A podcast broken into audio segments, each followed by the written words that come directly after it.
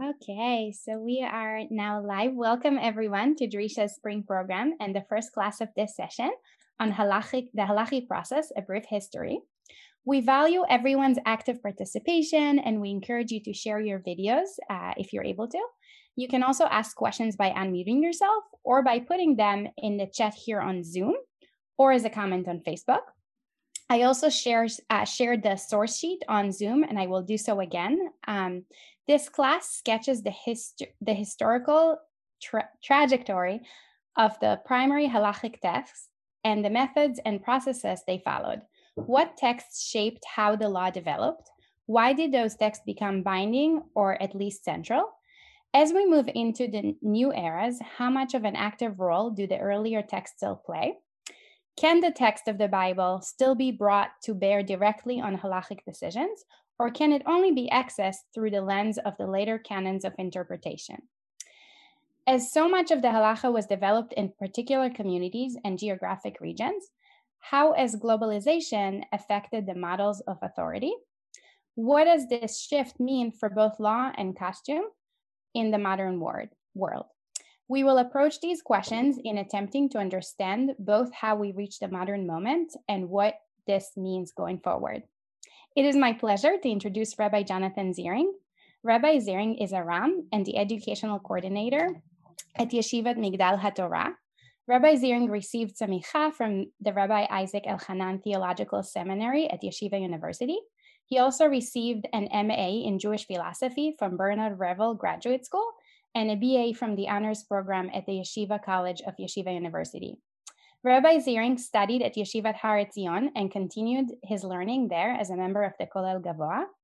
He was also a fellow at the Tikva Fund and Center for Modern Torah Leadership's Summer Bet Midrash. Rabbi Ziring has previously served as Gan Rosh Kollel of the Yeshiva University Torah Mitzion Beit Midrash Zichron Dov and as the rabbinic assistant of Beit in Toronto.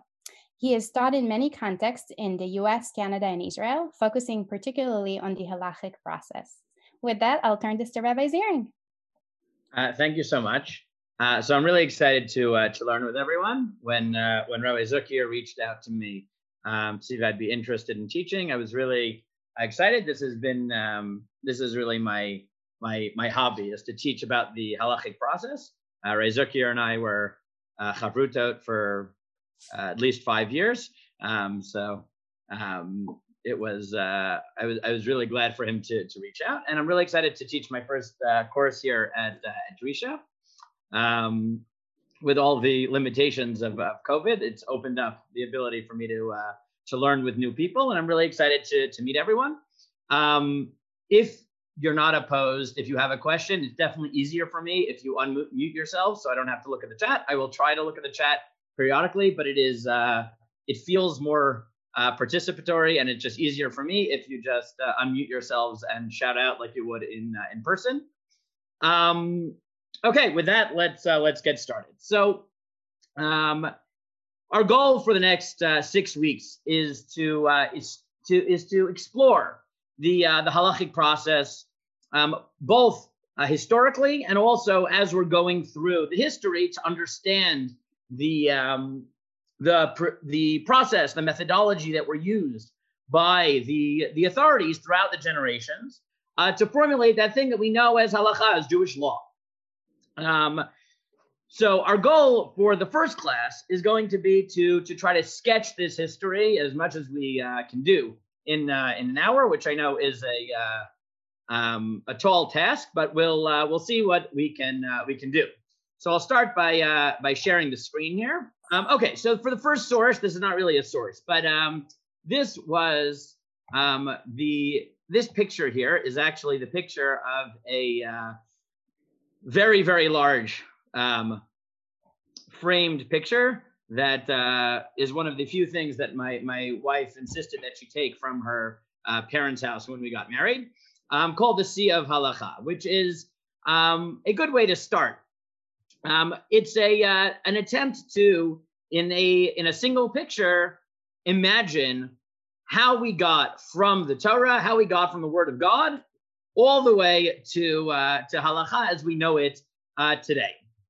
Um, obviously it stuffs a lot into a picture, but I just want to look at it for a minute because I think it's it's helpful to understand what exactly we're doing and how complicated um, it can be. We'll try to simplify it as much as as possible, and I do think that this picture helps us at least uh, ground ourselves.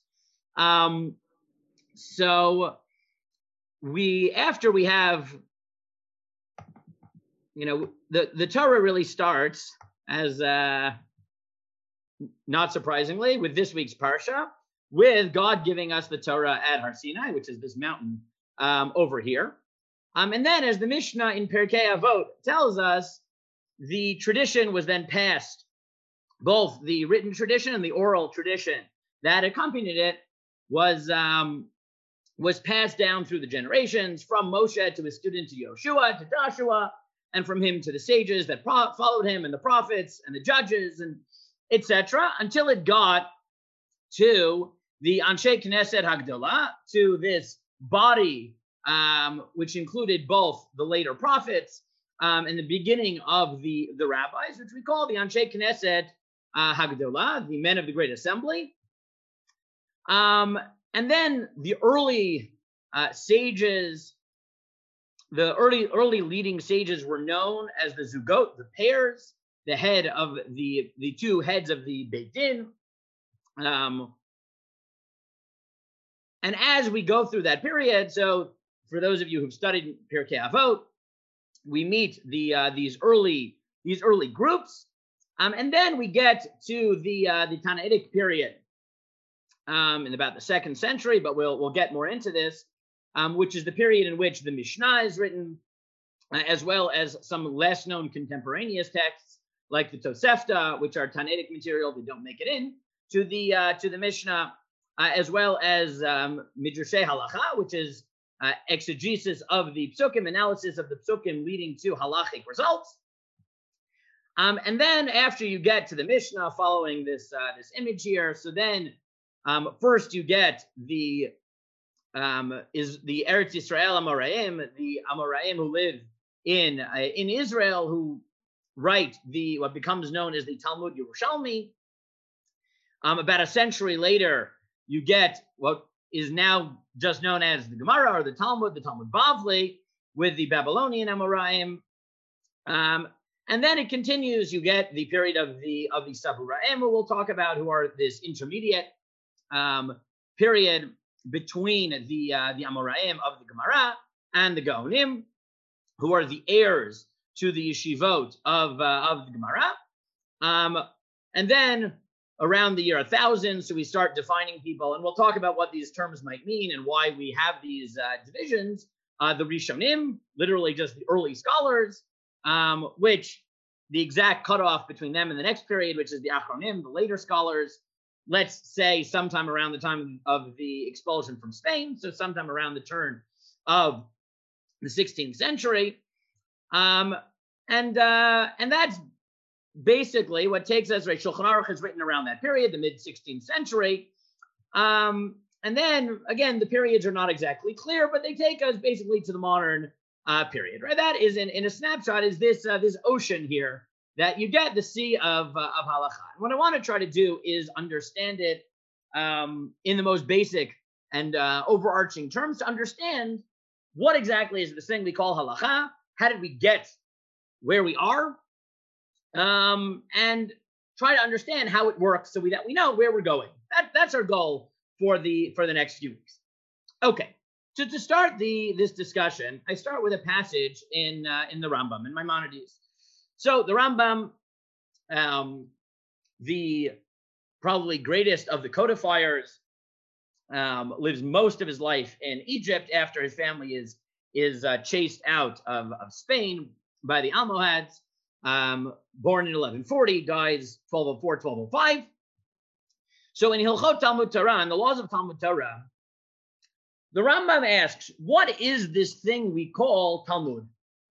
anyone who's ever studied Torah has at least heard of the Talmud. And when we think of the Talmud, we think of, um, or we think of Gemara, we think of the Babylonian Talmud, we think of Daf Yomi, we think of whatever we think of. But the Rambam asks formally, what exactly is Gemara? What is Talmud? What exactly does this entail? So the Rambam tells us as follows. Um, I'll read the English. I've included English for almost all, all the all the sources. Um, it could be on this sheet for everything, but almost all of them. Um, but the Rambam writes, one is obligated to divide his time of study by three. One third for the study of the Holy Writ, meaning for Psukim, for Tanakh. One third for the study of the oral law, and one third for thinking and reflecting so that he may understand the end of the thing from its beginning and deduct one matter from another and compare one matter to another and reason out by the hermeneutical rules in which the Torah is expounded to the end that he may know which are the principal rules and how to deduct them, deduct therefrom that which is forbidden and that which is permitted, and other like matters which he studied from the oral tradition. This subject is of study is called Mara. Now that's a bit of a complicated um, description there, but let's try to unpack what the Rambam is getting at. So the Rambam, when he says, what is Gemara?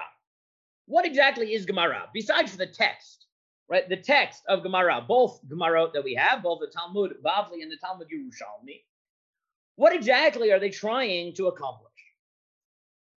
So he says, well, one thing they're trying to do is to make deductions, right? They have laws, they have principles, and then they derive laws in specific cases from the general rules that they have. One way they do that is through analogy, comparing one thing to another. But equally central for the Rambam is that they use the Yudgimel Mido Shatorah Nidreshet Bahen. They use the rules that some of us say every day in Tfilah, right before we start Psukei de Zimra, the different rules that we have of how to read the Torah, Kal Vachomer, or an A4 Shiorai, um, a Hekesh, a comparison, um, and similar rules to derive laws from the written law. And the Rambam says that this process, let's look at the Hebrew just for a minute. V'yavin b'midot sh'atoreh nidreshet bahen ad sheyeda heyach hi ikara midot v'heyach yotzi ha'asur v'mutar to understand the rules of how the Torah is studied until you know the principles and how the laws permitted and forbidden emerge from it in Yan Zeo Nikra Gemara. And this, I feel, is often neglected. Right? People think of Gemara and they think primarily of the dialectics and the analysis and the mental gymnastics, but equally central for the Rambam. Gemara for the Rambam includes understanding how the Torah gets from point A, from the psukim, from the word of God, all the way through the analysis, through de- the derivations, through the hermeneutical principles, all the way down to practical law. Meaning, for the Rambam, it's not just important to understand the bottom line, but part of what it means to understand halacha is to be able to trace that history, that intellectual history, all the way back from what God said through the oral tradition to get to the law as we have it. So, our goal for the next few weeks is to try to understand that. Okay, I see I have two comments already. Two in the chat. Let me look. Uh, I can read it to you if you'd like. Okay, uh, we, we, got okay. I got one from here from Eliza. Uh, is Rambam referring to original thinking when he says one third for thinking and reflecting, or simply the study of what came before? Uh, I think it's both, right? Um, some of it is understanding what came before, um, though we'll see this a bit more next week. Um, but the Rambam clearly thinks that part of it is understanding what came before, but part of it is understanding it yourself. Um, and one of the great mysteries, and this will be what takes up all of next next week, is why is it that we feel so bound by the early text, by the Mishnah, and more specifically the Bavli, such that we spend so much time understanding what they said rather than understanding how we get to the Torah directly. We'll actually spend two weeks on this in different ways. One is understanding the uniqueness of the Bavli, and the second is, um, is it really true that all we do now is understand the Bavli, or if you sit down and are compelled uh, to believe by your analysis that the Torah tells you to do something, which is not in contradiction with the Bavli, the Bavli is just silent on it, can that be binding? Which, while some people think that's crazy, as we'll see, many authorities don't think that's the case. They think you can actually create new halacha from the psukim as long as it doesn't go against the canons, um, even nowadays. And that will be, I think, the third week. But I have to look at the the schedule as we do it. But that's definitely one of the one of the weeks that we have. So those two questions: How did it become that we're so obsessed with analyzing the Mishnah and the Bavli? Question one, and two is can we still analyze things completely in novel ways from the Torah itself, from Chumash? Both those points we're going to take up, but I think the Rambam includes both, understanding the past and um, uh, and coming up with new things. Uh, what does the second, third oral Torah include? That probably includes the Mishnah, which are the basic principles. Um, but we'll talk about that in in just a few minutes. But probably the Mishnah and that sort of that period of uh, of analysis. Okay, so with that in uh, in mind, let's continue. So we said we start with the Torah, but sometimes when we sometimes when we say Torah, we mean Chumash, we mean the tough in Tanakh, right? Just that first part, just the Breshit, Shmot, Vayikra, Bamidbar, Dvarim, the five books of Moses, the Pentateuch, whatever you want to call it. We mean that, and sometimes we mean Tanakh. We mean all 24 books that have been included in the three sections of the canon of the written Torah. So, which of those really begins our, uh, well, we know where it begins. Which of those are included in our journey into halacha? So, the Gemara makes it pretty clear here in, uh, in number two.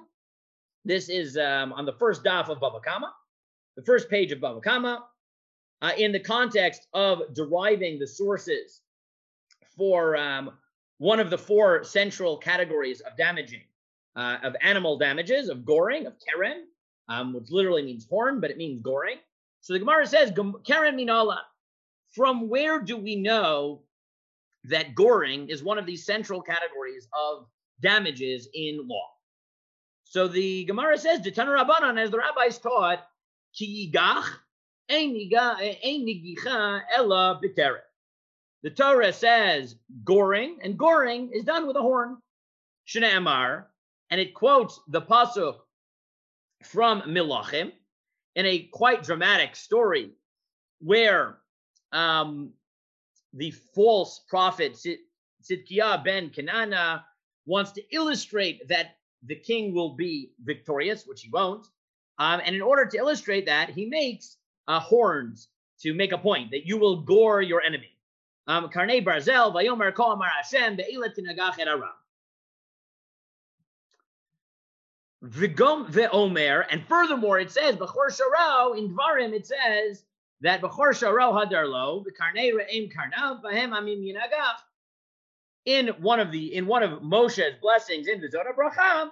So when referring to this re'im, metaphorically, it talks about its horns and its ability to uh, to gore. So the Gemara asks, "My Omer, why do you need two verses to prove that you gore with a horn?"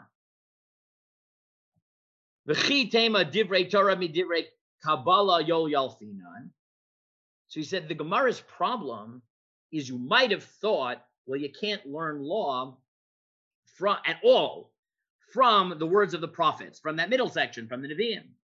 Tashma, you'd be right in that case. So we need a pasuk from the Torah. We need a verse from the Torah itself. Bechor shoro hadar lo. V'hai melif hu gilui milta ba'almahu dinagicha bekerenhu. And the verse from the prophets, from Tzidkiah ben Kenana, is only a gilui milta, meaning it reveals, it clarifies, but it's not the source of the law. The real source has to be the Torah, the Chumash, the five books of Chumash. But if sometimes you're unclear on what exactly the Chumash means, so then you can look at the words of the Nevi'im, you can look at the words of the Ketuvah.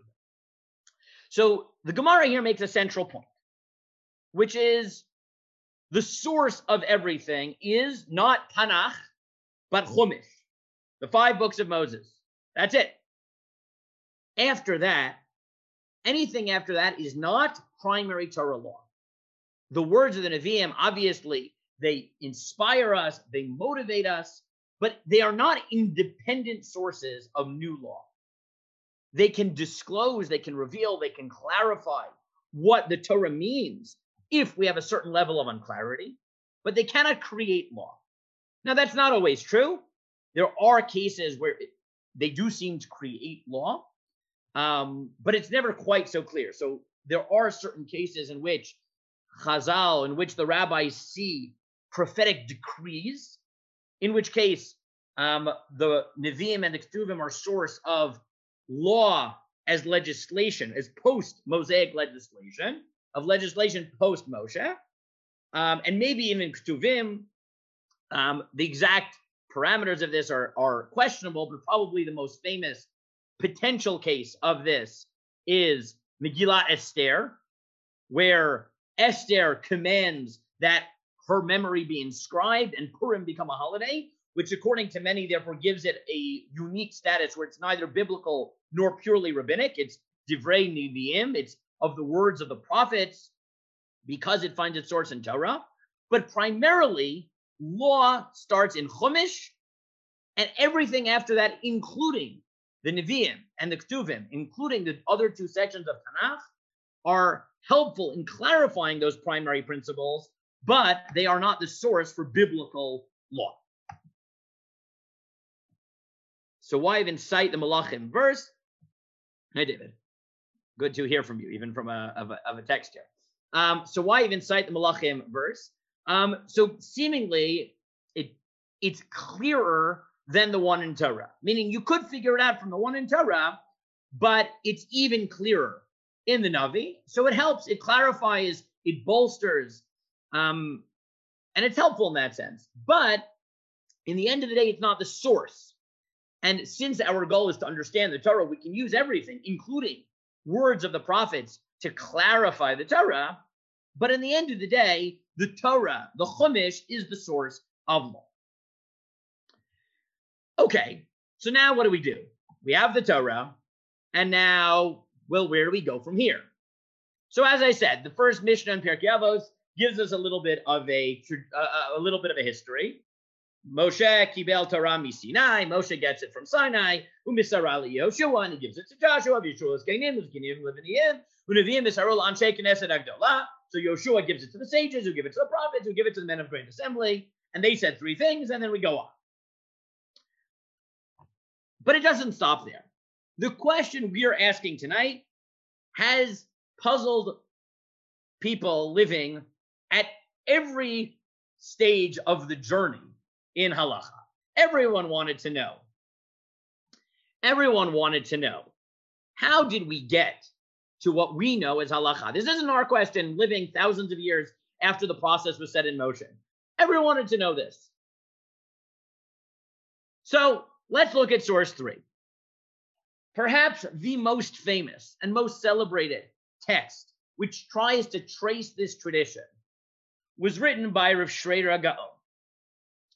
So Rav Sherira Gaon is at the end of the Gaonic period, which we will get to, but the Gaonic period is, let's say, one and a half periods after the, the Gemara.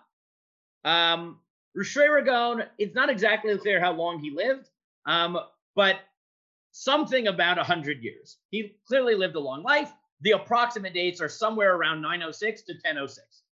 Exactly, dates are unclear, but he lived a long time. Um, and he gets the following question, which is really our question. And I bolded it here. Um, and for those of you who downloaded the sources, you'll see, um, I'll just run through it for a second. You'll see that I've included um, I, I, made this on Sefaria where much of these texts are translated. Uh, so much of the, the material here is translated um, later on in the sources, not all of this uh, this letter. Um, but um, everything else is is translated, so you have that in the sources for future uh, for future reference, and we'll, we'll we will draw on it as we uh, we go through. Um, but Rav Sherira Gaon in his time was asked this question: "V'sheshaltem, you asked, Ketzad nichdiva ha-mishnah? How did we get to the Mishnah? Did the men of the great assembly start it and write some of it? Until Rebbe got to the point where he sealed it. Well, how did we get here? Now I'm not going to read his whole question, but you see that the people asking to him were really curious about this question and had some rudimentary knowledge. So they said, How did we get here? Right? How did we get to where we are now? Now, obviously, there are a thousand years before us, and we're going to have to fill in the gaps post Sherira Gaon. But this is not a new question. Everyone wants to know how did we get here? So I've tried to bold key things um, in this uh, this letter, and I want to trace the history of Rosh. And as we go through, I'll I will I'll make some comments about uh, some of the unclarity that that emerges from it. But let's follow fundamentally how Rav Ragon, living a thousand years ago, viewed the history that of, of halacha. So he says tshuva. V'hacha milta. Dirishonim lo ityadash mahon ela shmotan shel nisiyim v'shel avot beitin bilvad. Mishum dohave machloket beinehem. Elo kol ta'amei deoraita have a yadun lehon. Said, listen, there's a bit of blurriness. There's a, lit, uh, a bit of unclarity. We really don't know who the early rabbis were. But he has a fascinating claim. He says, you know why we don't know? You know why until the Mishnah, the only thing that the Mishnah lists is the zugot, the head of this, the but the, the, the two heads of the Beit Din, the Rosh Roshav Bezdin and the Nasi, because there was no dispute. The way he imagines it is that basically the first few hundreds of the first few thousand year, I guess the first uh, thousand years or plus of halachic history, there was no machloket. There were traditions about what the Torah meant that were passed down from Moshe to Yeshua to the Zkanim to the Anshe Knesset Agdola, and no one argued. Everyone, everything was clear. So when there's no fights, there's consensus. The individuals disappear. Who needs to know the name of any particular member of the tradition if everyone agrees on what the tradition is? The Talmud nami have a yadiya lahon, yadiya brura. Vahavu hainu have dikduke b'mishnatam called davar v'davar. And the analysis too, every detail of how to understand the Torah, everybody knew that too. So from the Mishnah to the Anshe Knesset Agdola, which is several hundred years, right? The some of them are prophets, so the late prophets, um, Chagai, Zechariah, Malachi, as Chazal imagine it, Mordechai. So you're talking about the time of the uh, between the first and the second Beit Hamikdash. So about 586 BCE, going on for a little bit after that. That's the Anshe Knesset Agdola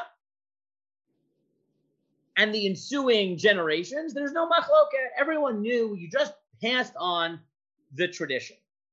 And therefore, we don't really know who was in that period. And that brings you several generations in to the tradition. And then here in Hay, he says, the kama dahave bein mikdash kayam, kol chad v'chad me'ravata ave migmarhu litalmidei tamei deoraita, u de mishnah u talmud as long as the Beit HaMikdash stood. So every rabbi would teach his students, he would explain the Torah, the rationale for the Torah, he would explain how you derive law from the psukim. However, he would express it, and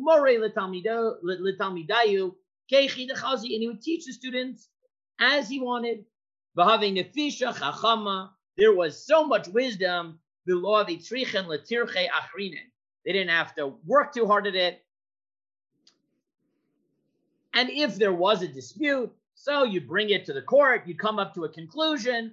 But basically, things were easy as long as Jews had sovereignty. So he says all that early period, basically until the first century of the Common Era, when the Beit HaMikdash was destroyed, 66, 68, 70 CE, more or less, there was no machloket. People just taught their students, and it was all great. And then he lists all the names, and this is why I gave it to you because just understand how much he cared. He gives you in each generation. We're not going to read all the names, but he gives you in each generation who was there, Yochanan ben Zakkai at the time of Churban Habayit.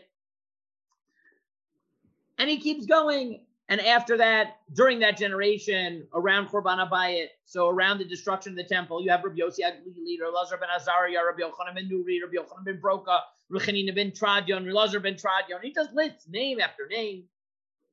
And then he says, Vishanim lehem shayu tamideihem v'chavereihem v'yibim kigon Rabbi Akiva. Right then, there's there's then there's Rabbi Akiva, etc. Skipping ahead, uvechol hashanim halalu nitparshu kol halachot shayu tluyot v'chol midrashot. And in all those years, all the laws as they were derived from the Torah were clear. Me'achareyav said agadol shahaya b'churban habayit. But until the destruction, once there's the destruction and persecution, so suddenly doubts arise and things get complicated and people forget. And the earlier generations, what they tried to do, even as questions started to arise, was just Velosifu al de Kamai. Still, in those earlier generations, they weren't trying to add anything. They were just trying really hard.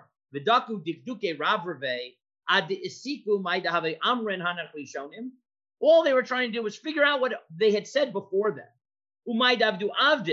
And what they used to do. Until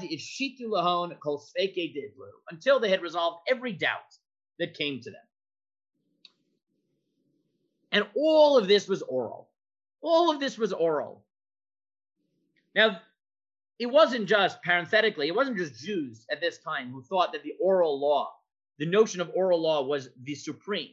You'll find this in Greek law and in Greek philosophy as well, the supremacy of oral law, of things that are passed down from student to teacher with the living tradition rather than what they saw as the, the stultifying effects of, uh, of writing it down. And therefore he writes, V'lo avechad min harishonim dekatav mida'am at sof yamav Rabbeinu Akadosh. None of this tradition gets written down until Rabbeinu Akadosh, until the Mishnah. Not only was it not written down, but it wasn't uniform. It wasn't taught in a single uniform language. Ella They understood the reasons. The kulun dot achat have it bahon. Everyone knew the basic same idea. They still weren't really arguing. My my my There were certain machlokas, but they knew what those were. But there was no uniform text. There was no single text. They had traditions, they had rationales, they understood the Torah. And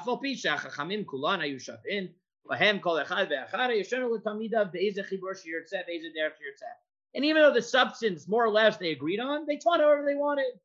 Some people were brief, right? Some understood that brevity was valuable. Like Rabbi Lazar ben Yaakov Kalvinaki, where we say about him everything he said was clean and, um, and straight. Um, and there were other people who were less, were less. But then he says, But then differences crept in. And even though they were still basically talking about the same thing, and even though it basically came to the same conclusions, chash dilo nafish, ve'ati pasid mine demilta, hoil v'chaza de kamemait liba. He sensed that the fountains of wisdom were drying up, people were being persecuted, their wisdom was diminishing, or their ability to withhold the information was diminishing. So it came time to write things down. And this, for Rosh Ragon, is the beginning of the Mishnah. And why Rebbe? Because, as he says, Moshe ad Rebbe lo matzinu Torah udula b'makom echad. Until the time of Rebbe, there was no one who had power and wealth and wisdom and everything that you need to make a drastic change in the Torah. in the way the Torah. And the Gemara actually says that when he wrote it down, this is considered a violation of the law. Because really, the oral law is supposed to be, stay oral. But Rebbe sees that things are starting to get complicated. People are starting to forget it. And as he says, originally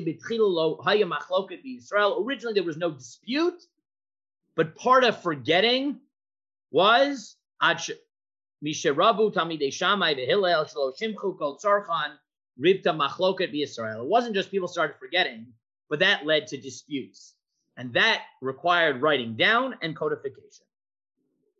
So where are we now historically? I'm going to run here to the end of the source sheet where I also put a while you're chart. while you're running. Can I just quickly ask Sure. about? Sure, go ahead. So, so Rebbe wrote down the the Mishnah. He he wrote the Mishnah, but he left out from the Gemara. We know he left out a lot of Braitot.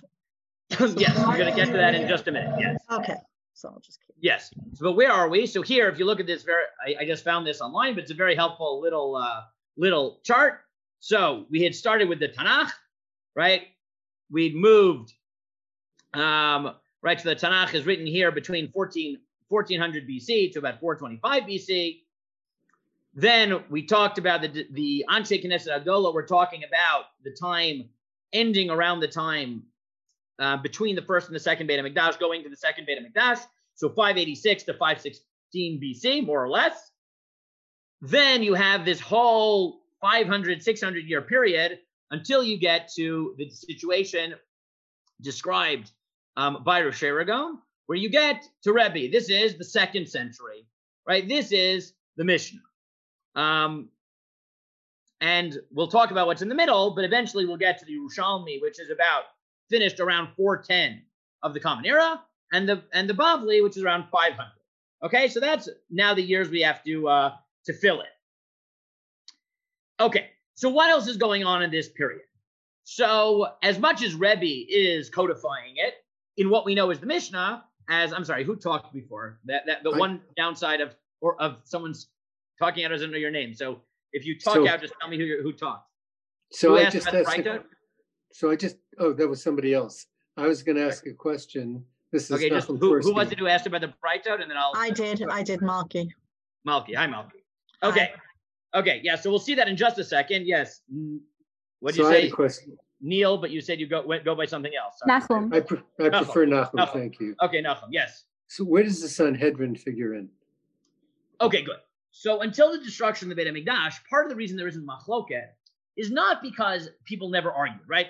Good, good you asked that because now I can clarify it. I should have clarified it before, but I'll do it now. It's not that there wasn't any machloket because they were still analyzing the psukim and trying to understand what God wanted. They were disputing. The difference was there was no lasting machloket because as long as you have a supreme court, they can adjudicate it, and when whatever they say is final. So there may have been disputes within the court among the sages, but until the destruction of the Beit HaMikdash and the loss of authority that came with that, so if you had a question and it was unclear, you brought it to the Sanhedrin and they fought it out, but then they came to a decision, and that decision was then passed down. It could be challenged by a later court, but that's about the extent of machloket as Rav Sherira Gaon um, conceives of it. So obviously you're talking destruction second Mikdash, just to be clear. Right, and that's why he thinks that there isn't major lasting machloket from, let's say, 586 through 516, the period of the Anshe the end of the Anshe Knesset Gdola. In the next 600 years, he doesn't think there's lasting machloket that's worth talking about. Right? When disputes become lasting disputes, where there is no body in place to make a final decision, no Sanhedrin, no High Court, so that's when you get to the Mishnah. Now, you don't just get to the Mishnah. Wait, really, Right. really, one quick question on your the short the chart that you just showed on page the last one, page thirteen. Yeah. You have it separated into biblical Judaism and then Hellenistic Judaism and then rabbinic. So I Yeah, so I didn't make this chart. I found it online. Okay, So, so, um, so that's someone else's uh, opinion of of the Judaism prior to. Okay, right? so so it is true, right, that in this period we're going to focus on sort of rabbinic Judaism, but it is true that there's a lot going on, um, right? There's a lot of disputes at that time, um, all the way through Second Temple period of what Judaism is, right? So there are all the sectarian groups, Right, okay. which we don't even know all their names. Uh, there are the Jews that become Hellenized and tried, some of them leave sort of rabbinic Judaism, which is anachronistic, but for we'll call it rabbinic Judaism for now. Um, and those who uh, try to reconcile it, right? Like Philo somewhat tries to reconcile it. He's a little bit later, but but fine.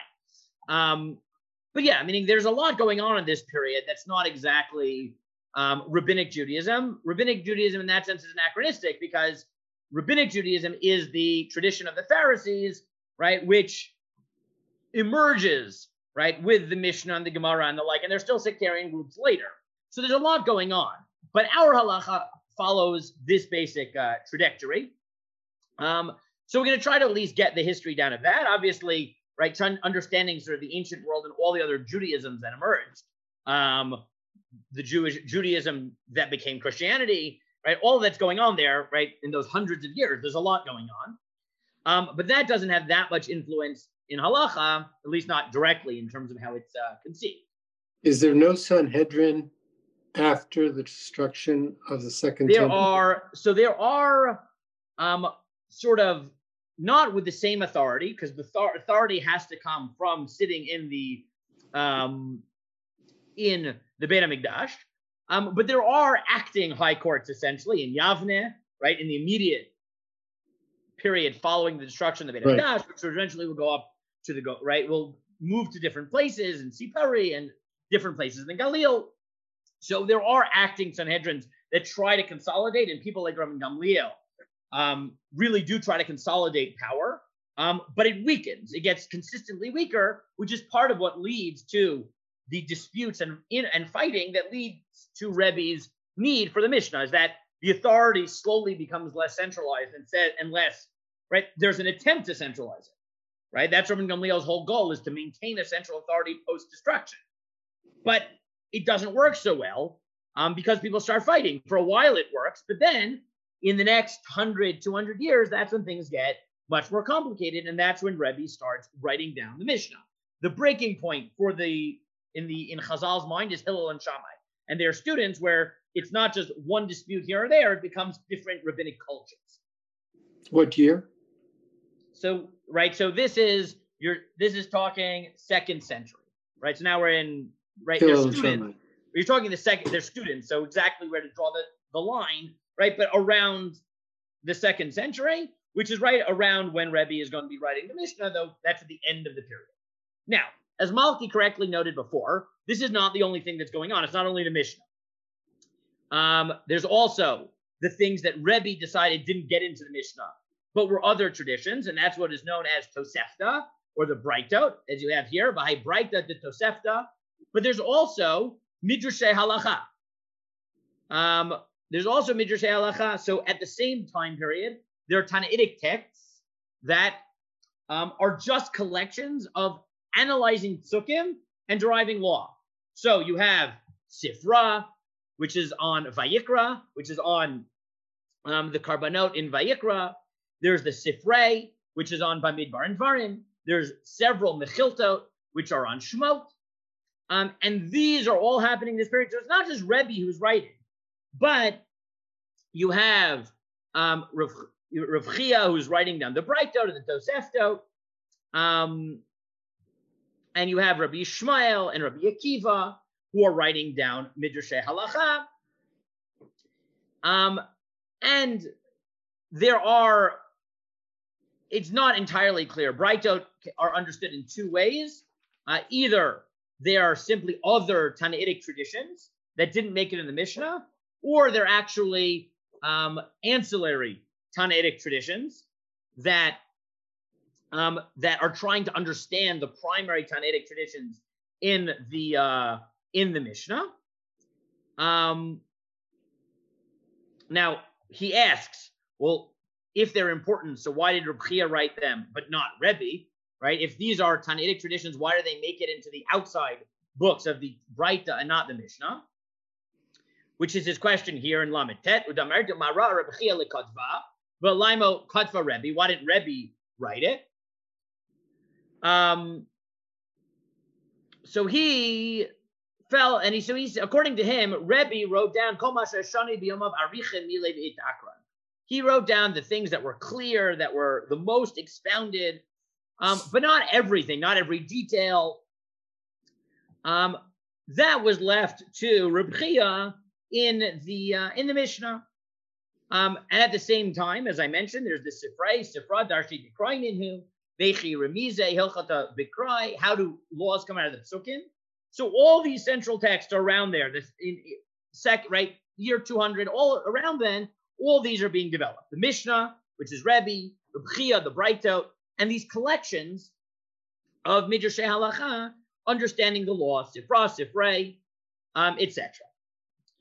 That goes on for about two centuries, right? And the traditions are expounded and argued on. And in the beginning of the fifth century, about 410, so the Amoraim, which is the next period, collect the traditions in Eretz Israel in Israel, and their traditions are codified into Talmud Yerushalmi. 100 years later or so, the traditions of Bavel, which are running in parallel but slightly later, get codified into the Bavli. Um, and as he, I won't read it inside, but as he describes here, there continue to be disputes and clarifications and expounding and expansions and applications of the law and usage of all the drashot and the analysis of all these Tanaitic texts and further analysis and application and exposition from the Psukim led to these two Talmuds, the, the Yerushalmi in the fifth century and the Bavli in the uh, in the sixth uh, century. Um, Hi, Rabbi, right. Rabbi Yes. Uh, it's Eli Nyman. Uh, in terms yeah. of halacha and history, how does Hanukkah and various other uh, takanas fit in? like various rabbinic decrees like Hallel? Um, so right, these are a little bit unclear, right? Meaning Hanukkah um, obviously has its authority in its historical moment, which is much earlier. Um, but right, but Chazal imagine it as rabbinic, right? Because it's uh, right, it's too late. It's in the it's right, it's in the period of the second Beit Hamikdash, um, at which point we don't view biblical laws coming into place. But as I said, right, there is that unclarity whether things in that period are merely rabbinic or some sort of super rabbinic category of Divrei Nevi'im. Um, there are these certain things that are emerging in the, those earlier periods which seem to have a certain unique standing, um, but they're still not conceptualized as as biblical because they're too late, right? They're just they're just not in the in the biblical period. Um, and then obviously there are things in the in the classic rabbinic period which are right, which are purely purely rabbinic, have no sort of quasi earlier status. Um, okay. So as he says, but analysis going, going every generation. And after the two Talmuds, and next week we'll talk about the exact differences and why the Bavli became as important as it is. He says, dara Each generation added halacha and analyzed um, and continued to analyze. And after the close of the Talmud, there's this period he calls Vatarhachi Avagav Divade He said the end of the Gemara is the end of new law, the end of new rabbinic law, sort of. But then there's this period called the Savuraim, the Savuraim, which are sometime after the Talmud and before the Gaonim. Now, historians are very unclear on what this act, what actually happened then, um, because uh, the way Rav, uh, Rav imagines it was the Gemara was closed, and then the Gaonim just started at some point, so he fills in the gap and says there were several hundred years where basically the Torah, the Gemara or the Sakim of the Gemara were being edited and put together, and that's the Saburaic period. Um, historians argue whether there actually was a Saburaic period in that sense, um, or really the line between the end of the Gemara, the dynamic end of the Gemara, and the Gaonim is a little bit blurrier.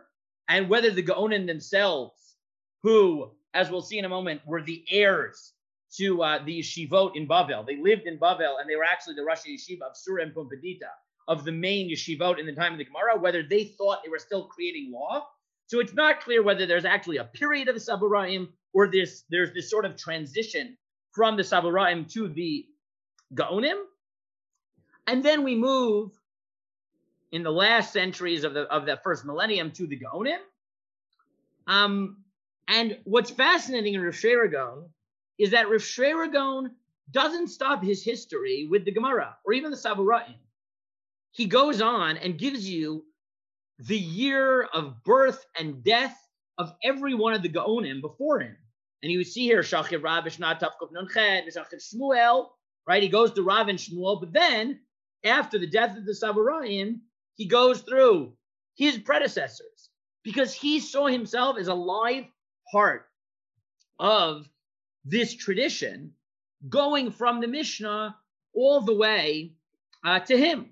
And the Rambam, in, the, in his introduction to Mishneh Torah, does something similar to to to um Rago and traces this history. He also thinks that there was no machloket because um, before Rebbe and eventually because of persecution. so that led to the writing down the Torah. But what I wanted to show you here in six is that the Rambam, it's so important for him to show you this history that he traces what he sees as the 40 steps from Moshe to him, right? And he goes backwards, right? He goes backwards right? If you start backwards, it's Moshe. We'll go backwards from men. Moshe, Yeshua, Pinchas, Eli, Shmuel, David, Achia, Eliyahu, Elisha, Yehoyada, Zechariah, Hosea, Amos, Yeshaya, Micha, Yoel, Nachum, Chavakuk, Tzvanya, Yirmiyah, Baruch, Beneria, Ezra, Shimon Atzadik, Antignos, the two Yosefs, Yoshua, Venita, Yehuda, Shimon, Shmaya, Naftalion, Hillel, and Shabai, Reb Shimon, Ben Gamliel, Rabban Gamliel, Rabbi Shimon his father, Rabbi his father, Rabbi Shimon his father, okay, etc. Rebbe, Shmuel, Rebbe Am Yochanan, Rav Huna, Rabba, Rabba, Rav Ashi, right? He traces these 40 generations because for him it's important that you see from beginning to end what this tradition is. And the Rama makes it clear that what is part of this tradition, it's not even just what you think law is. And he says here, what counts? What is this rabbinic tradition that I've now traced for you for thousands of years. What is it? It's Haminhagot, Hatakanot, Shehitkino Shanagu B'chol Dor It includes not just the decrees, but every custom that became formalized in every generation. All of that for the Rambam is incorporated in the generic mitzvah in the Torah, lotasur. Do not turn from the words of the rabbis. Mikol asher yagidu yaminu small. And he says, right, nowadays, we don't have any central authority. So now, lefichach, and this will become important later in our classes, lefichach en kovin anshe medina zulin hog b'minag medina cheret. Nowadays, there isn't a centralized authority. And therefore, you can't challenge people's customs. But for him, that is a problem because and through the Bavli, there was still an attempt to have unified practice, and that's why we tried to hash out all the machlokot in uh, in the Bavli. Um, but we don't have that anymore. And then he and and therefore he tells you at the end, um, in this age, with aff- afflictions mightily intensified, the pressure of the hour weighed heavily upon everybody. When the wisdom of our wise did perish, and all the etc. Therefore have I, Moses, son of Maimon of Spain, girded up my loins and supporting myself upon the rock, be he, made a comprehensive study of all books and minded myself, etc. He said, because of the problem in history that we are now, the things are unclear, I wrote my book. So the Rambam continues the tradition we saw of placing himself in this tradition. So let's try to sort of orient ourselves. So where where are we? So what you get, the primary law is the Torah, the Chumash. Navin Ktuvim, here and there have certain decrees that have sort of superpower, But for the most part, even Navi, Nevi'im and Ketuvim are explaining what there is in Chumash. Then you have this six centuries, essentially from the destruction of the Beit HaMikdash, the time of the Anshe Knesset HaGedolah, through the um, the destruction of the second Beit HaMikdash, where there are certain machlokot, there are certain disputes, but because there is a high court, disputes are resolved, and the norm is consensus. But then after the destruction of the Beit HaMikdash, all the attempts to keep consensus begin to fail, disputes start, and people start to forget the teachings. So the Tannaitic material is collected in the Mishnah, but all in the, the second century, by also the Breito, the Tosefto, and the Midrashay Halacha. But that's not enough because there continue to be disputes and attempts to apply the law in new ways, which manifest themselves in the Palestinian Talmud, the, the Yerushalmi, the Amoraim, ending in 410, and then about 100 years later, the Bavli. And then there's this amorphous period of the Savoraim, where between the Savoraim and the Gemara, where they're editing the, the Gemara, then leading to this period of the Gaonim, where the heirs to the um, to the yeshivot of the Gemara, but they see themselves as post Talmud, and they're either just understanding the earlier law, though there does seem to be some independence there where they think they're still creating law. Um, that continues till about the year 1000. And as you see in Rav writing in about the year 1000, in the Rambam writing 200 years later, everyone then views themselves as continuations of this tradition. Now, at some point, as we'll see next week, they view the Bavli as the final word, and everything post Bavli is just interpretation. And next week's question is why is that the case? But despite the fact that everyone sees the Bavli as the final word, they still see it critical to place themselves generation after generation in the tradition, because as we started with the Rambam, they need to see how you got from point A to point Z, no matter how many letters there are in between, which for them is not just 26, right? And they tell you every single generation because it's important for them to understand how this developed through the disputes, even if disputes are not ideal, to their own period. And the Rambam tells you that that's his goal too, that the Gemara tried to take Machlokot, unified Klal Yisrael. It didn't really work. The Gaonim fought for several hundred years. Now everyone has different traditions. I'm going to try to codify it in the 12th century. It doesn't really work. He's pushed back on it and says, no, at this point, we can't codify. So for 500 years, you have the period of the Rishonim, more or less, from the year 1000 to the year about 1500. And then in the mid 16th century, we'll, and we'll talk about this much later, Rabbi Yosef Karo, when he writes the Beit Yosef and then the Shulchan Aruch, does the exact same thing. He says, things have gotten out of hand things aren't clear for the last 500 years. I don't know what to do. Here, I'm going to write a compendium so that we can now bridge the last 500 years of tradition and codify them and bring us up to date now. And what you see is that in each generation, the rabbis of that generation see themselves as living links in this tradition, but are constantly trying to place themselves and figure out how do we deal with the added hundreds of years of complexity, recognizing that ideally at some level, we used to have a unified system, but now we don't. And maybe we celebrate it, maybe we bemoan it, but we have to deal with it. And there's an attempt in each generation to place, uh, to place um, the posek places himself to understand how we got there. And that's really our journey, is to try to figure this out. So we've mostly gone through the Gaonim, which are this political um, heirs and spiritual heirs to the Gemara. But then there were these 500 years of early authorities that become the Rishonim that basically ends with the writing of Shulchan Aruch in the 16th century, where that era is codified. And then the next 500 years are more or less referred to as the Achronim. We'll talk about in later weeks why we get to the seeming, these seeming arbitrary uh, divisions. But with that, we uh, conclude in our hour, basically snapshot tour of how we got to um, at least through the Gemara to the Gaonim, um, and basically to the period where people start to collect uh, and codify. We will come back in greater detail, as I said, next week to the question of why the Bavli. why is it that the Bavli seems to be this breaking point where post Bavli, Rav Gon Rambam, everyone is just figuring out not how do we create new law, but how do we understand the Bavli and what is our relationship to it?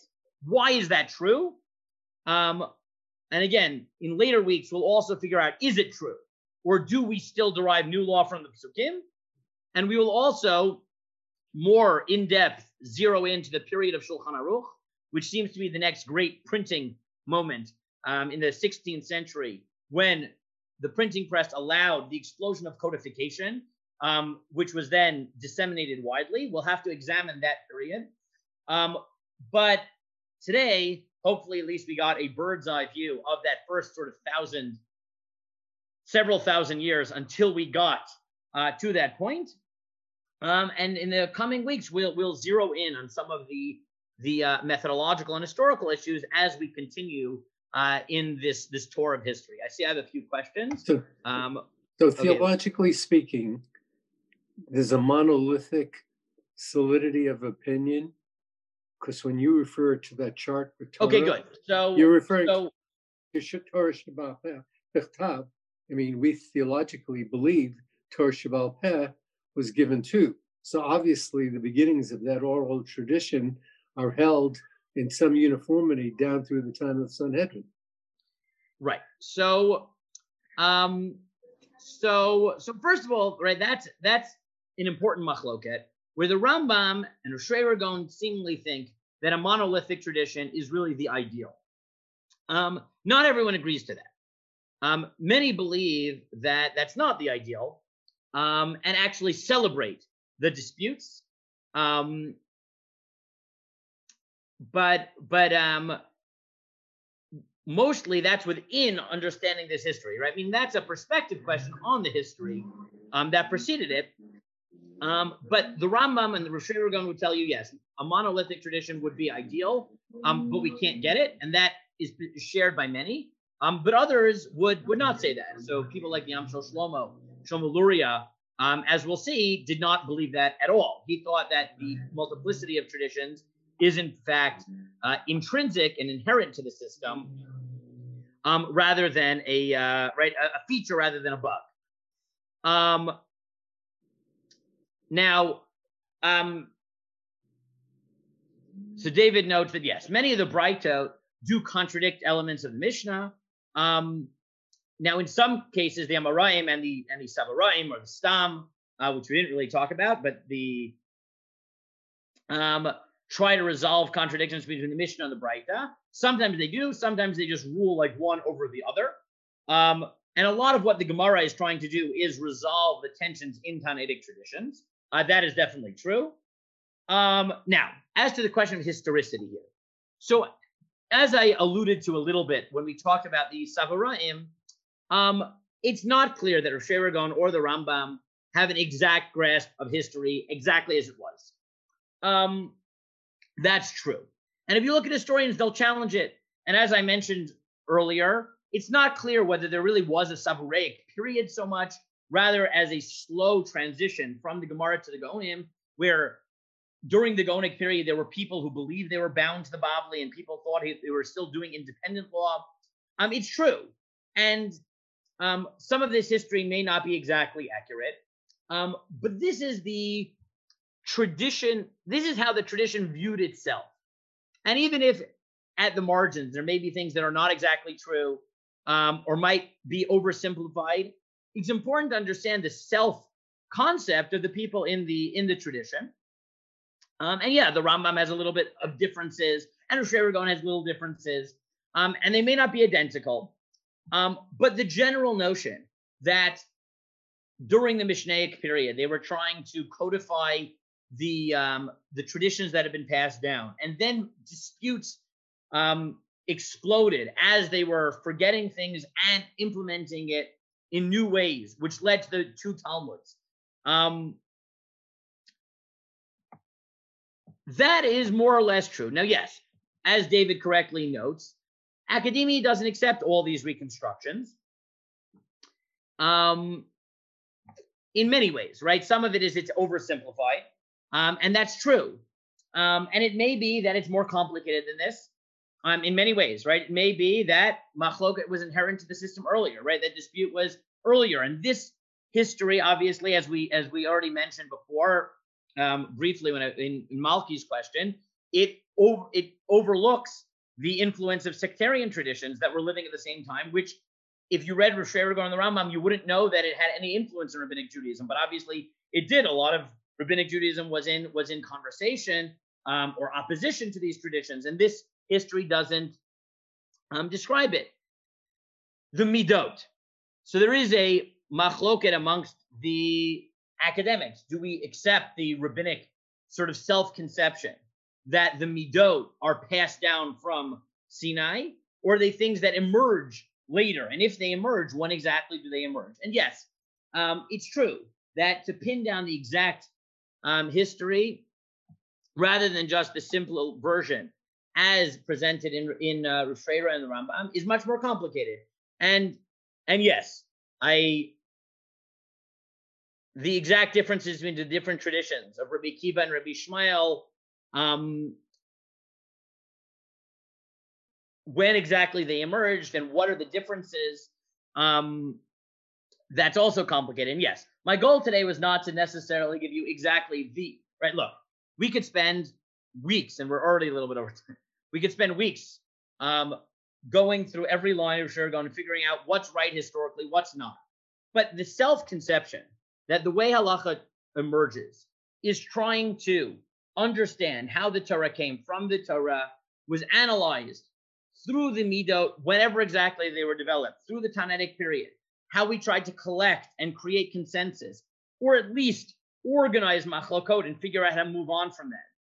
And that that process continued in the time of the Bavli, the Yerushalmi and the Bavli, and then through the Gaonic period, it was codified in the Rishonim and codified again in the 16th century in Shulchan Aruch and that each member of the tradition is find, trying to find their place.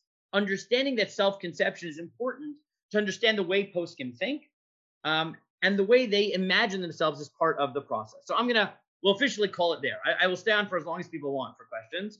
Um, I, I finished at, an hour and I've only been fielding questions, so I don't feel so bad uh, with that, but I will officially end it now and stay on for questions as long as you want.